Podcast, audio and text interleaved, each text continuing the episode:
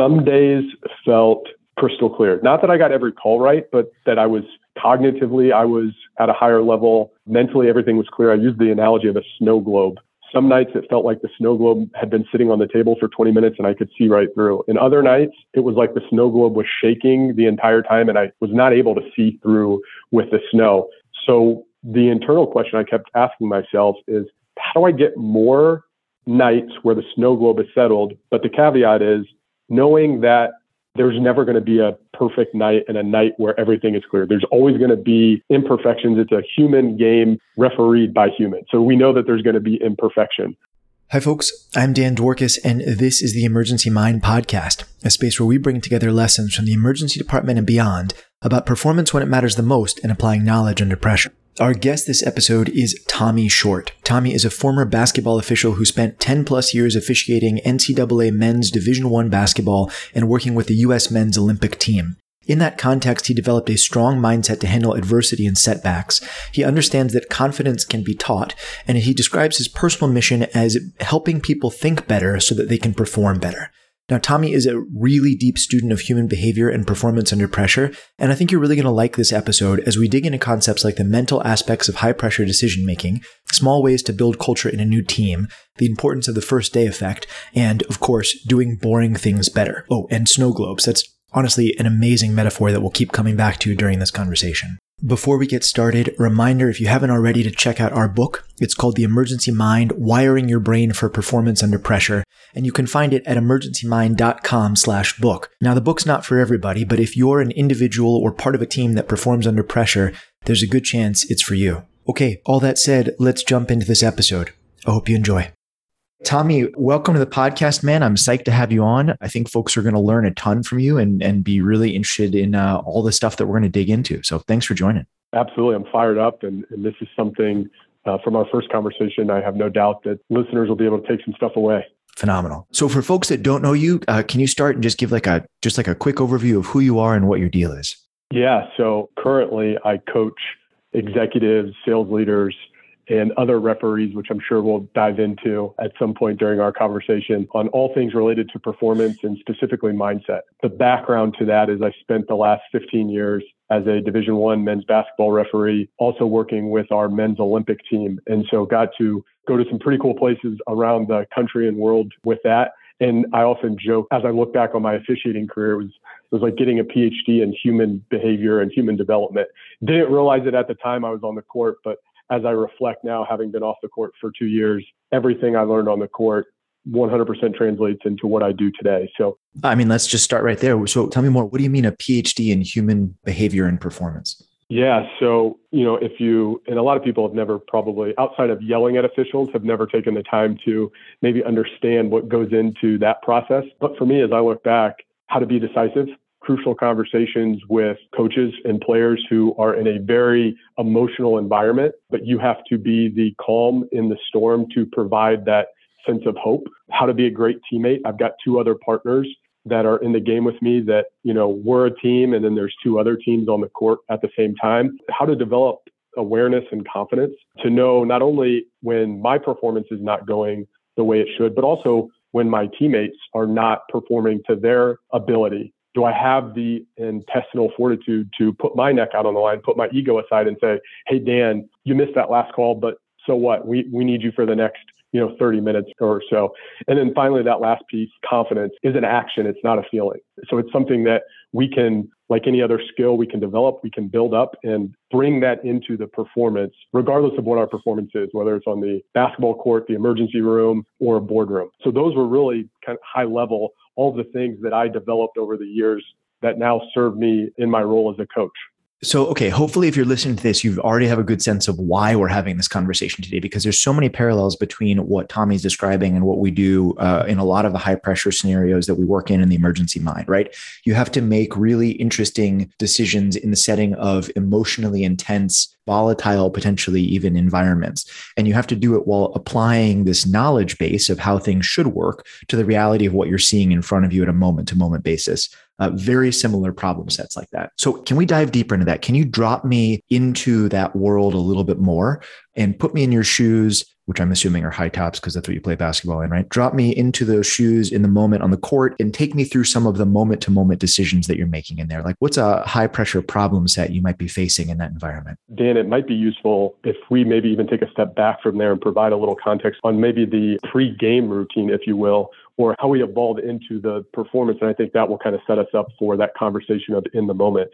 So, no different than someone like yourself who's performing in, in the emergency room. As officials, we had to do a really good job of putting everything else aside as we enter the arena. So, not necessarily the actual performance, but I'm talking 90 minutes to two hours before. So, whether it's things at home, any myriad of things that could be going on in our world, how do we compartmentalize and set that aside and know that the game and my partners deserve my very best?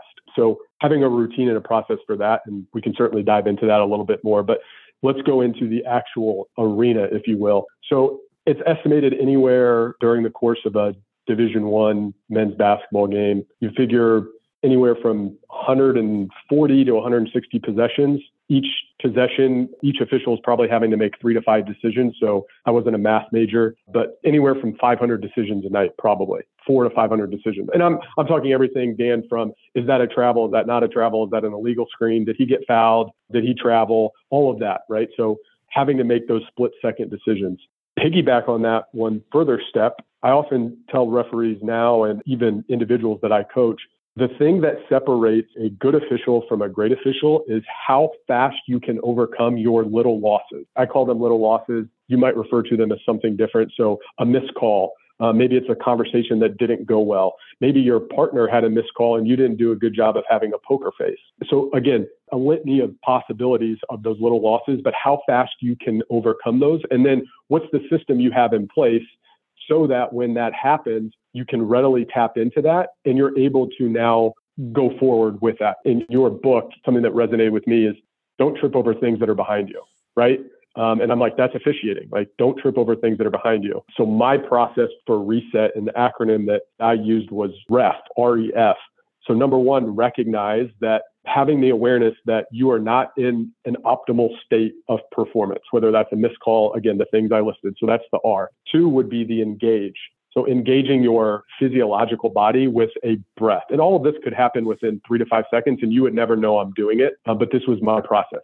So engaging in that breath. And then F, focus, or you could even say refocus. And for me, that was two parts. Number one, picking a place on the court. So for me, it was always the shot clock because that was doing two things. Number one, it's raising my head to look up. So it's changing my state physically, the physiological state. So that's going to change everything else. And then number two, having a statement of so what, now what. That was my process, very quick, five seconds that I would constantly do throughout the game, among other things. But that would help me reset within the context of the game. That's awesome.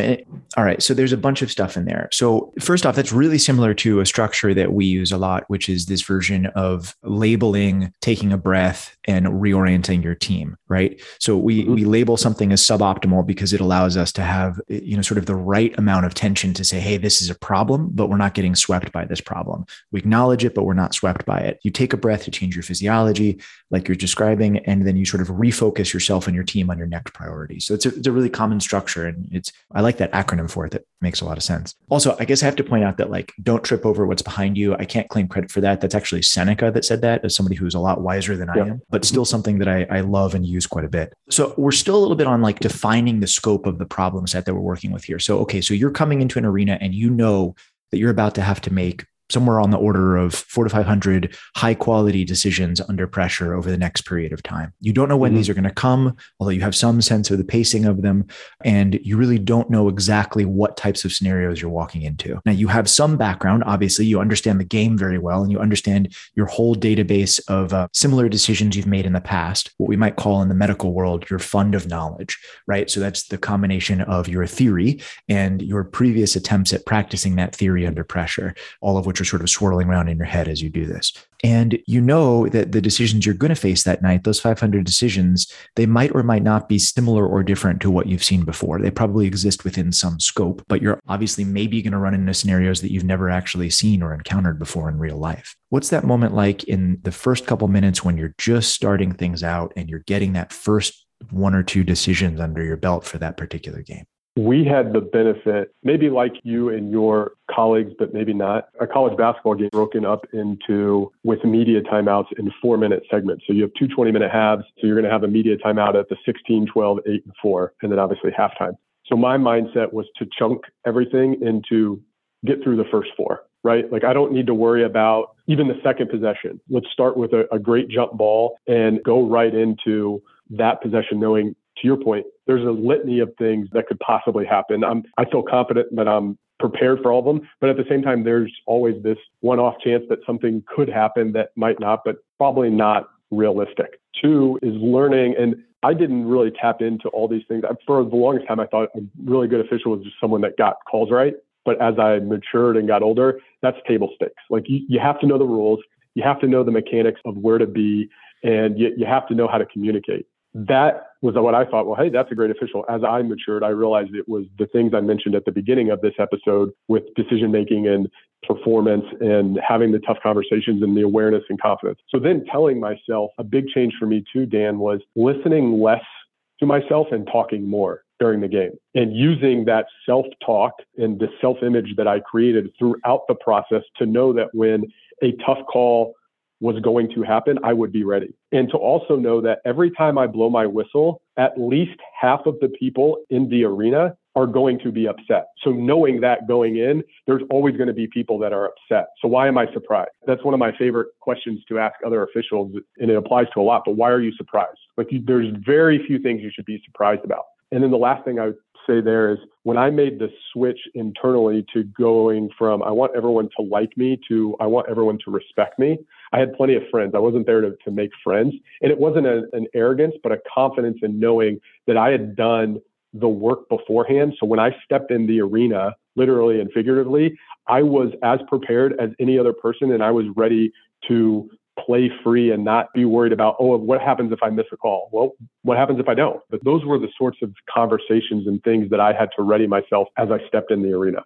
I'm hearing threads of mental rehearsal and performance ahead of time. And not just in the sense of I'm going to rehearse what it's going to sound like when I do X, which is obviously very important, but also I'm going to, I don't know, for lack of a better word, I'm going to boil my experience and from it, I'm going to take out the derivative of how I think things are going to go and how I want them to go. That mm-hmm. cycle of what we use in the emergency mind project of prepare, perform, recover, and evolve, right? You're running that cycle, mm-hmm. you're doing that loop, and you're taking from it knowledge that you're going to use for your future games. But I want to focus for a second on something you said, which is that your vision of what it means to be a good ref changed and evolved over time. Can we focus more on that? Because you said at the beginning you thought that a mm-hmm. ref is somebody that just makes the calls right. What was it that changed your mind? And, and if you had to answer that now, what is it that makes a good ref now? The thing that changed my mind was hearing a sports psychologist speak several years ago. And he was talking to a group of officials, but was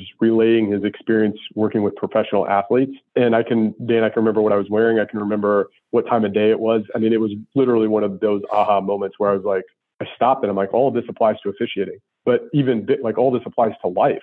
But why don't more people do this or tap into that? And so that started me down a rabbit hole, if you will, of, of diving into the mind and the mental aspects of it. So that was the first part. The second part of, of the transition, it really got to the point, Dan, where some days, and I don't know if you ever experienced this in the emergency room, some days felt crystal clear. Not that I got every call right, but that I was cognitively, I was at a higher level. Mentally, everything was clear. I used the analogy of a snow globe.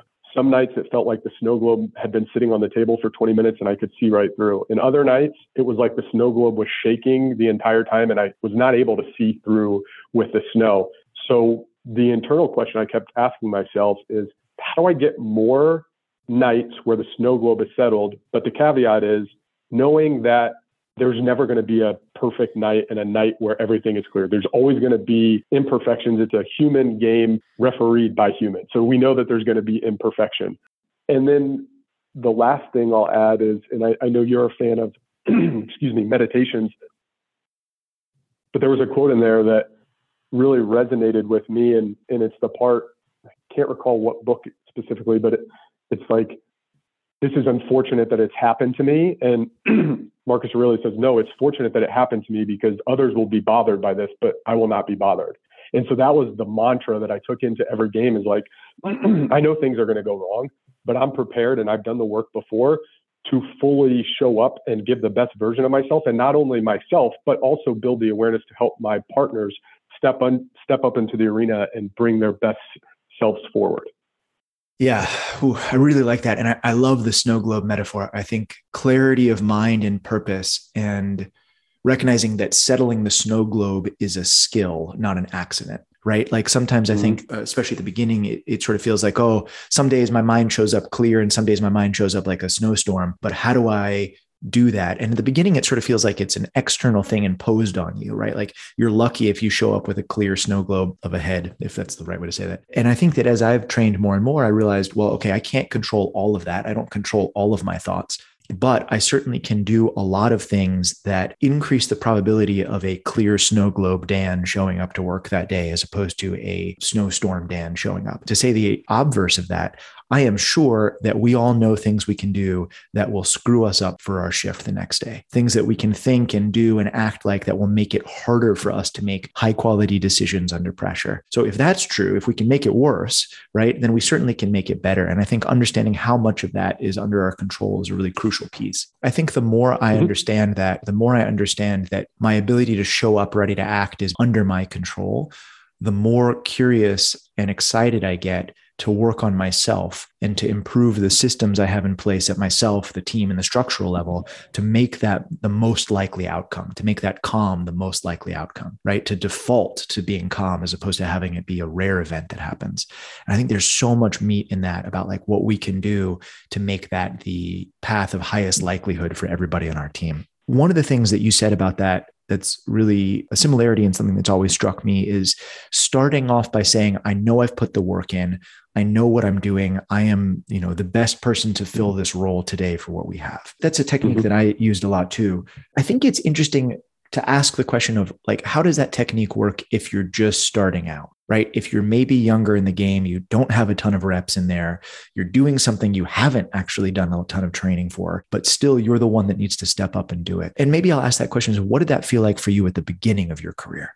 There was a lot of ego beginning of my career. So that, or call it the first two thirds or three fourths of my career on the court, thinking that, well, two parts. One, I wasn't getting the opportunities I thought I should deserve, and thinking I had to do more in the game than was required of me. And what do I mean by that? I was similar to an emergency room is not going to have, correct me if I'm wrong, someone, a doctor in charge that's still a resident, right? There's there's layers and there's senior doctor. Yeah, the, the attending is the doc so in charge. As, as mm-hmm. a, so as a younger official, call it that I would have been, uh, the parallel would have been like a med student or a resident, having the awareness to know I was not going to be put in a situation by my supervisor that he didn't think I could handle. So having that confidence almost baked into me, for lack of a better term, to know that I don't have to be an all star tonight. I don't have to go out and get all these miraculous calls. The better I do in my primary area of focus,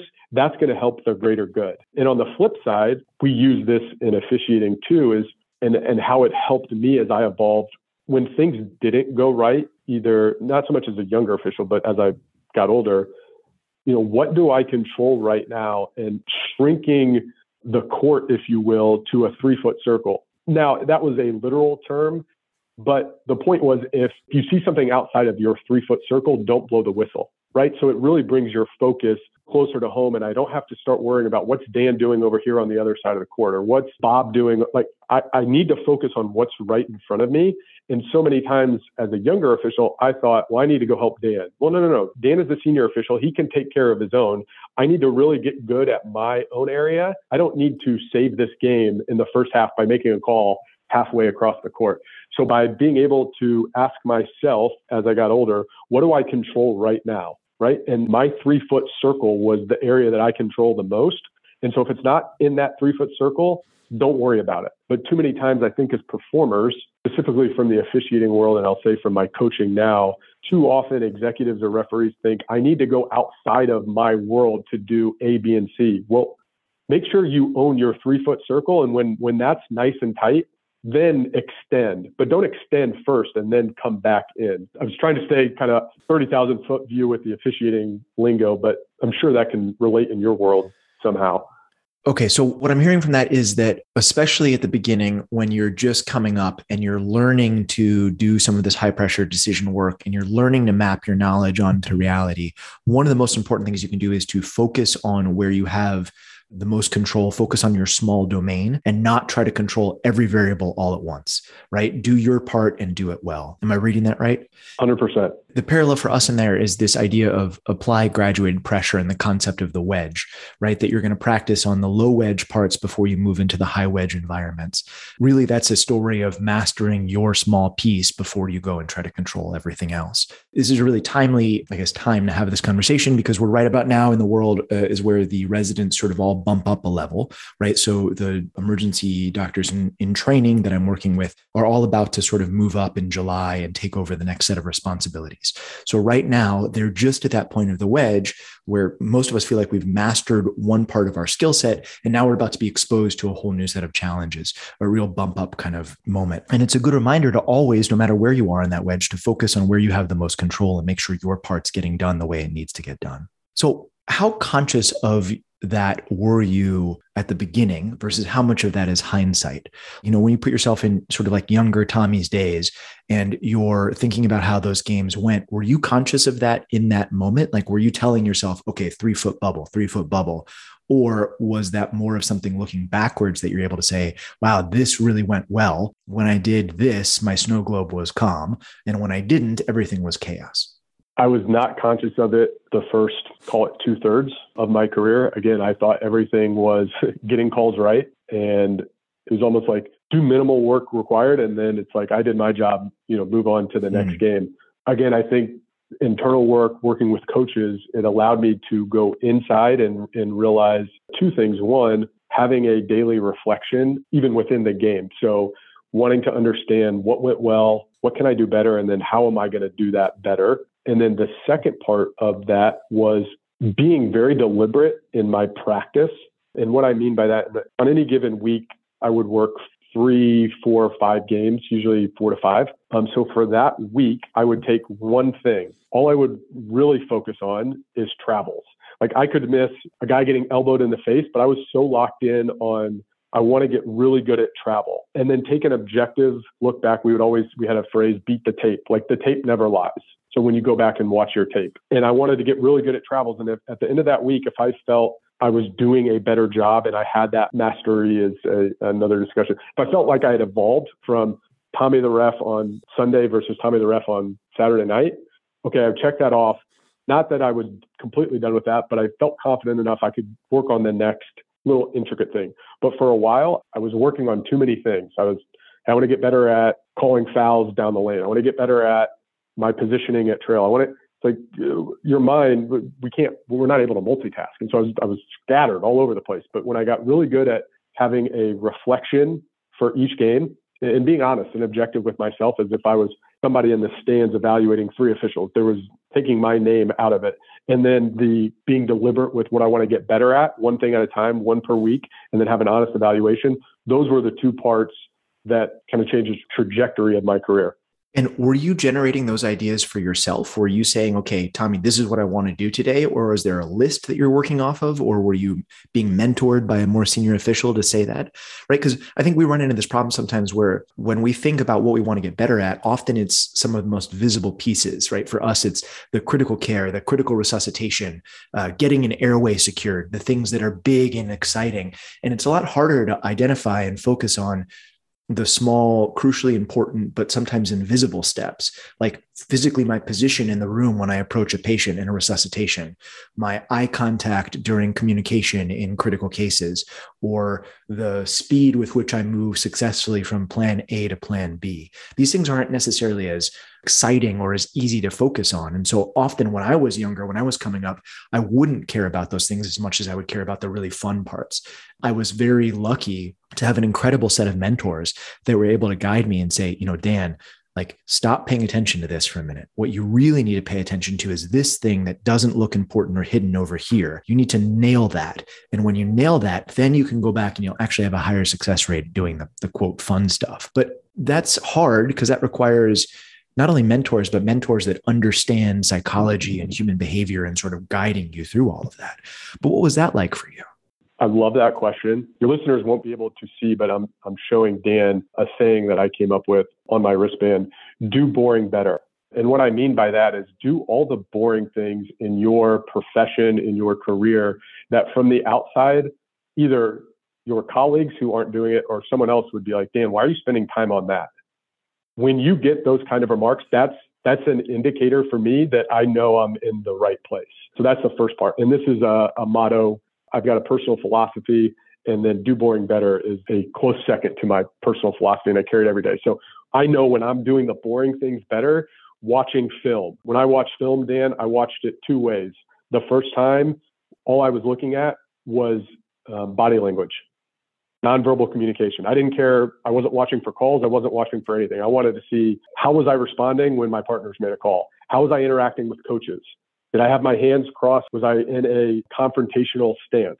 Um, where was my head? Was my head up? Did I look like I was, you know, perception is a lot in officiating. Where, how was I carrying my body? After I made a call, whether it was right or wrong, how did I carry myself from the place I made the call to uh, to the table? How did I stand during media timeouts? There's two and a half minutes. I'm standing in front of 15,000 people who are just screaming by myself. What am I doing for two and a half minutes? So the first time I watched only for the nonverbal and body language. And then the second time I would go through and look at calls. And then the third part you asked about mentors and, and how did I come up with that? Part of that was them, but a mentor shared something with me that stuck with me very much. I used to, the younger Tommy official, let's say you were a, a, senior official and we were working a game together, or maybe even you were a, a mentor of mine, I would say, Hey, Dan, can you give me some feedback after the game of what you think I could get better at? Well, if you really unpack that, that's a lazy question. It's not specific, and you're asking the other person to do too much. Where I changed it was, Hey, Dan, I'm working on my positioning at lead today. Can you maybe look for that within the game? And if you notice anything, feel free to point it out during the game or when we're in the locker room after the game. No ego, I'm open to feedback. So when I got specific with the questions I was asking for feedback, I noticed that the responses I were getting were a lot better to help me move forward. So those were really the things that were pointed out. But then I also wanted to get really specific with the questions because then I would get a more specific answer, which would in turn help me do all of the other kind of non-visible things better as an official. Tommy, I, I love do boring better so much, man. I just I love that. That speaks to me at like an incredibly deep level. And that's like something that I'm really passionate about in the emergency mind project in general, right?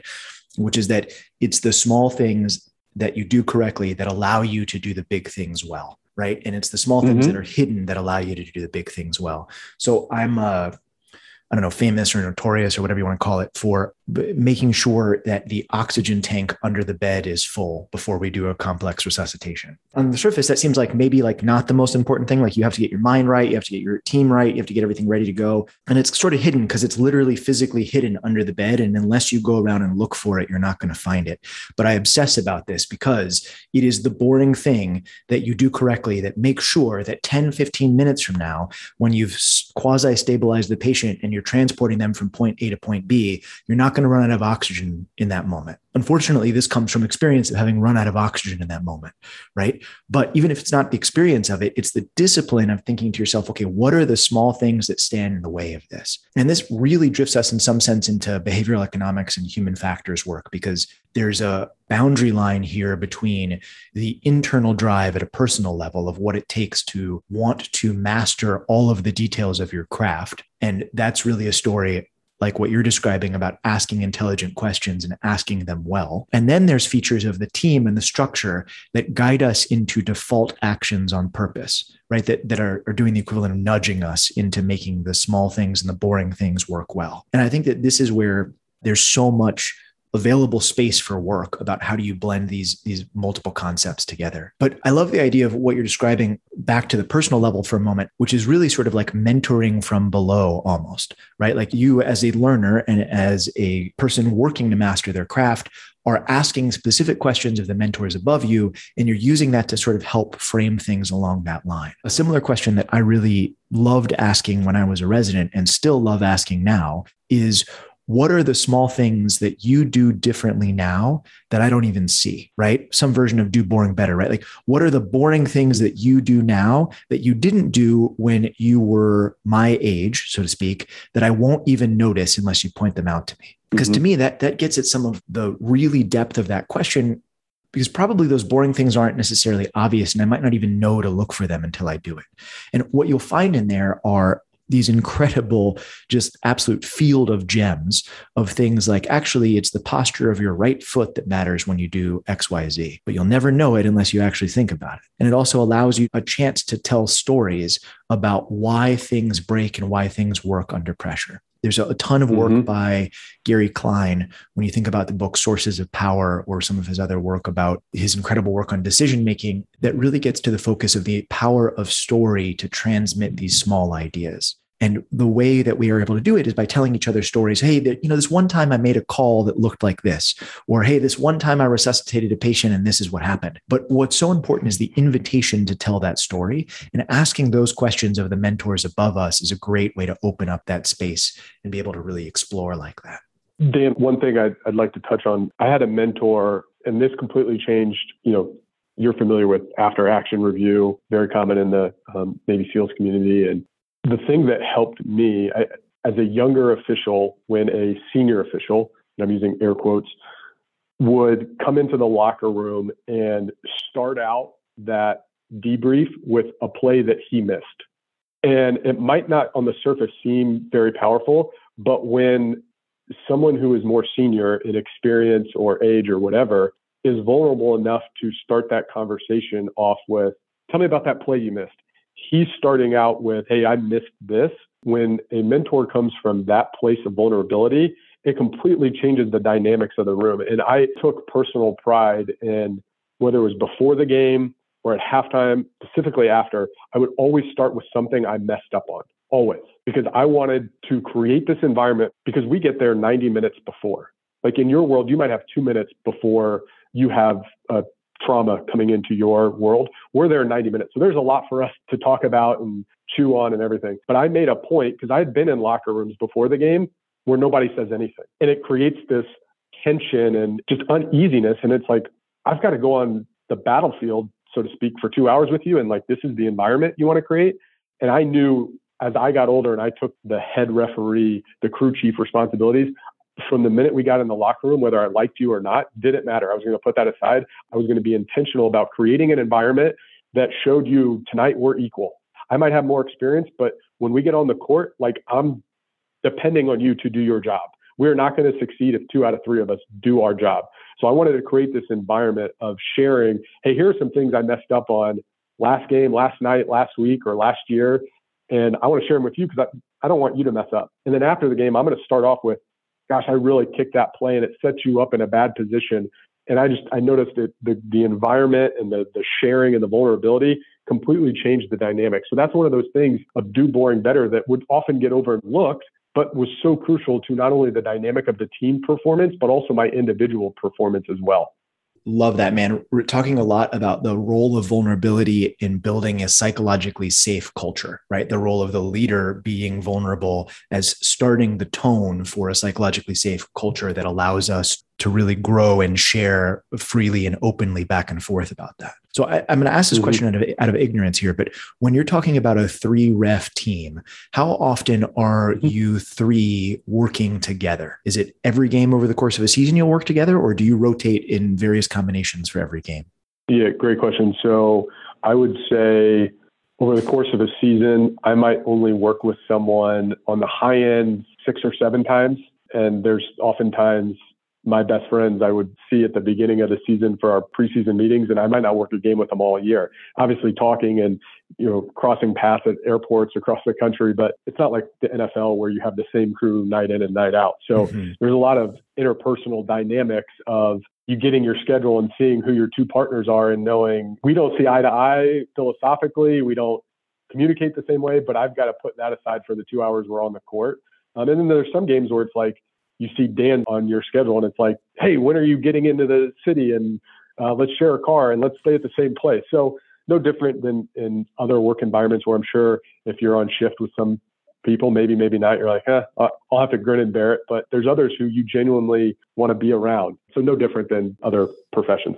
Actually, that's a really interesting thing to dive into for a minute because there are a wide variety of differences there across high performing teams right? Some teams you you train with your team you come up with your team you perform with your team and then you debrief and go home with your team. Some of the um, special forces universes work this way right? Like you train with your team mm-hmm. for every piece of that mission in other cases, the team is more of what you'd call a swarm team, where people come together from different backgrounds. They arrive on the X together, they do a job, and then they disperse back to their own environments. And the way that you communicate, the way that you interact with each other, the culture that you build, whether it's flash culture or continuing culture, and the decisions that you make, and the ability of your team to perform your mission are pretty wildly different among the edges of those spectrums, right? So, certain times in the emergency department, we will be more like the coherent team, right? We'll start our shift together. We'll have our four or five doctors, our four or five nurses, and we're able to come on at the same time and be like, hey, all right, here's what we're doing. Let's go for it. Other times, you're mixing with folks that maybe you've never worked with before. You have a, a different group coming in, and you have to sort of build that culture from that flashpoint every time. So, there actually is a lot of difference in there. And, and, I'm really curious if we can spend maybe one or two more minutes talking about this point about how you would start building that culture. You already mentioned that you'd start by saying, Hey, here's a thing I'm working on today, which I think is a great way to do that. How else would you build that culture from the beginning? And how would you reinforce that culture over the course of the game? There's a lot to unpack there. Uh, there, there were some officials, you could tell they, they, they had the talent, but even from conversations, like they weren't watching film, they weren't active in trying to evolve as a performer. They just kind of had the talent. They were good at, you know, getting the calls right, but maybe they weren't a great communicator. Maybe they weren't a, a great partner. There's some officials who the public would never know that are really good officials from a basketball standpoint of getting the calls right, but as a partner, they're terrible. Like they don't communicate. They're they'll kind of leave you on an island, so to speak. They might even like hang you out to dry with a coach. As a younger official, again, back to the conscious, I wasn't aware of those little things. As a senior official, I would go out of my way during a timeout to engage with the other officials to make them feel that I cared because I genuinely did. Like just from my upbringing, how like I'm inclusive. I want people to be on the same page. So I would go out of my way and build up their confidence in those little micro moments where they might be having an internal conversation of, oh my gosh, like what is Tommy thinking about me? What is this coach thinking about me? And my intuition, especially as I've worked on that over the, I, feel like I've I've got a sense of what someone's thinking in the moment of performance. So I would go over there and say, hey, look, Dan, I know you missed that call, but like you're here for a reason. Like I need you right now, and and you're here for a reason, and you can do this job. Like let's make this the last eight minutes great. So using those micro moments to go and, and encourage and, and then asking questions uh, in, in the locker room of like maybe I even knew how to do something, but again, to encourage and build up the other person. Hey, Dan, how, how have you been handling this situation? Or if we're presented with X, like, what are your thoughts on that? As opposed to getting in so-called the, the firefight and then trying to figure out, well, how's this person going to handle it? I felt confident that I knew how I was going to handle it, but I want to throw that out there to less experienced officials like, hey, how would you handle this situation? Just to get their mind thinking about some different ways to go about it. I mean, one of the themes of this conversation that I love so much is this devotion to continual improvement and mm-hmm. this desire to constantly be a better version of who you are and to continue mastering your craft as you grow. And I'm seeing that as you're saying this reflected not only in your own actions as you think about watching tape and the way you watch tape and the way you make the calls, but also now in the culture that you're building around you in the team, right? Because you're you're pushing those questions towards folks And in doing so, you're normalizing the fact that everybody's learning and everybody's growing. And I think that's one of the most powerful mm. things we can do as a leader is to normalize imperfection and growth as opposed to say, Hey, I know everything and you know nothing, right? You suck, suck less right? That's like the opposite of what right. we want to build, yeah. right? What we want to build right. is this culture where everybody's growing and striving together to be better versions of ourselves as individuals and as a team. And I love hearing mm-hmm. that reflected in what you're doing as you build that culture. Something, uh, Dan, that, that comes to mind and developed this over the last couple of years, and the other piece of of my core philosophy, but treat each day like it's the first day. So for me, think back, right? Like your first day at the hospital, your first day on a date, any first day experience, like we show up different, right? Like we have this enthusiasm about ourselves. There's probably not a lot of expectations from others. So we don't put this hopefully undue pressure on ourselves. But for me to even dive into the weeds, each is capitalized for a specific reason because those are my four core values. And I know that if I tap into every day to the improvement and learning piece, that I'm going to bring the best version of myself, which hopefully will kind of radiate energy. So for me, it's it's empathy, authenticity, childlike curiosity, and humility. So I know that if I tap into empathy and understand everyone's got going on, authenticity, I'm gonna I'm gonna be myself. Not everyone's gonna like me, and that's okay. But I'm gonna be authentic. I, I'd rather someone not like me for who I am than like me because I'm changing my identity within the scope of it. The childlike curiosity, it probably comes from myself as a young kid, but asking questions, always asking questions, right? give you kudos to chapter in your book, question your questions. Like that was one of my favorite chapters of the book of like always asking better questions and and how can we ask better questions uh, because that's going to expose something that we didn't even know was there. And then the humility to know that we don't have the answers and that's okay. That's not the point of this. It's to learn and to know that we don't have this all figured out. So for me, creating that personal philosophy and tapping into those allows me to continuously learn and become a better version so that I can help others, whether they're clients I'm coaching or someone that I interact with at the coffee shop. Love it, man. Tommy, this has been amazing. And as we draw towards a close here, which I regret because I'm enjoying this conversation so much, I want to offer you a space to issue a challenge to everybody listening to this. Is there anything that you want them to try differently tomorrow, whether they're on shift or off shift that day? Anything you want them to experiment with and, and something you want them to come away from this conversation with from that regard? I've really been over in personal journaling and just where I am in my journey right now. I'm being very deliberate in how I show up how I am being in the moment. Oftentimes, that is, again, one of the boring things. People overlook how they show up, how that can change a room, how that can change a conversation. So, not what are you doing, not what you want to achieve, but how are you being? How are you acting in the moment from nonverbal and verbal?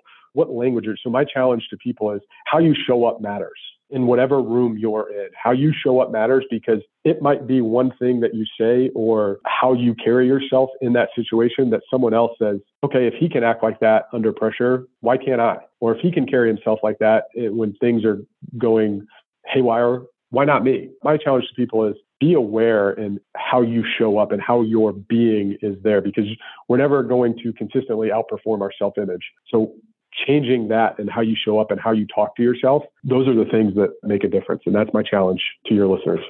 Wow, just dropping a gem like that on the way out. We're never going to consistently outperform our self image. Wow, I, I love that, man. That's such a good, that's great. That deserves some thought. Tommy, thank you so much for joining the podcast, man. I learned a ton from this. It is absolutely an honor to have you on board. I appreciate you having me, Dan. Thank you. All right, folks, that brings us to the end of this episode. I hope you learned something and I hope you enjoyed. As always on this podcast, our goal is to dive deep into what it takes to perform under pressure. Nothing that we discuss here should be construed as medical advice, and all of the opinions that we discuss are our own and are not necessarily representative of any organization with which we were affiliated or for whom we work. If you want to go even deeper and get more involved, don't forget to check out our book. It's called The Emergency Mind: Wiring Your Brain for Performance Under Pressure, and you can find it at emergencymind.com/book. All right, Good luck out there.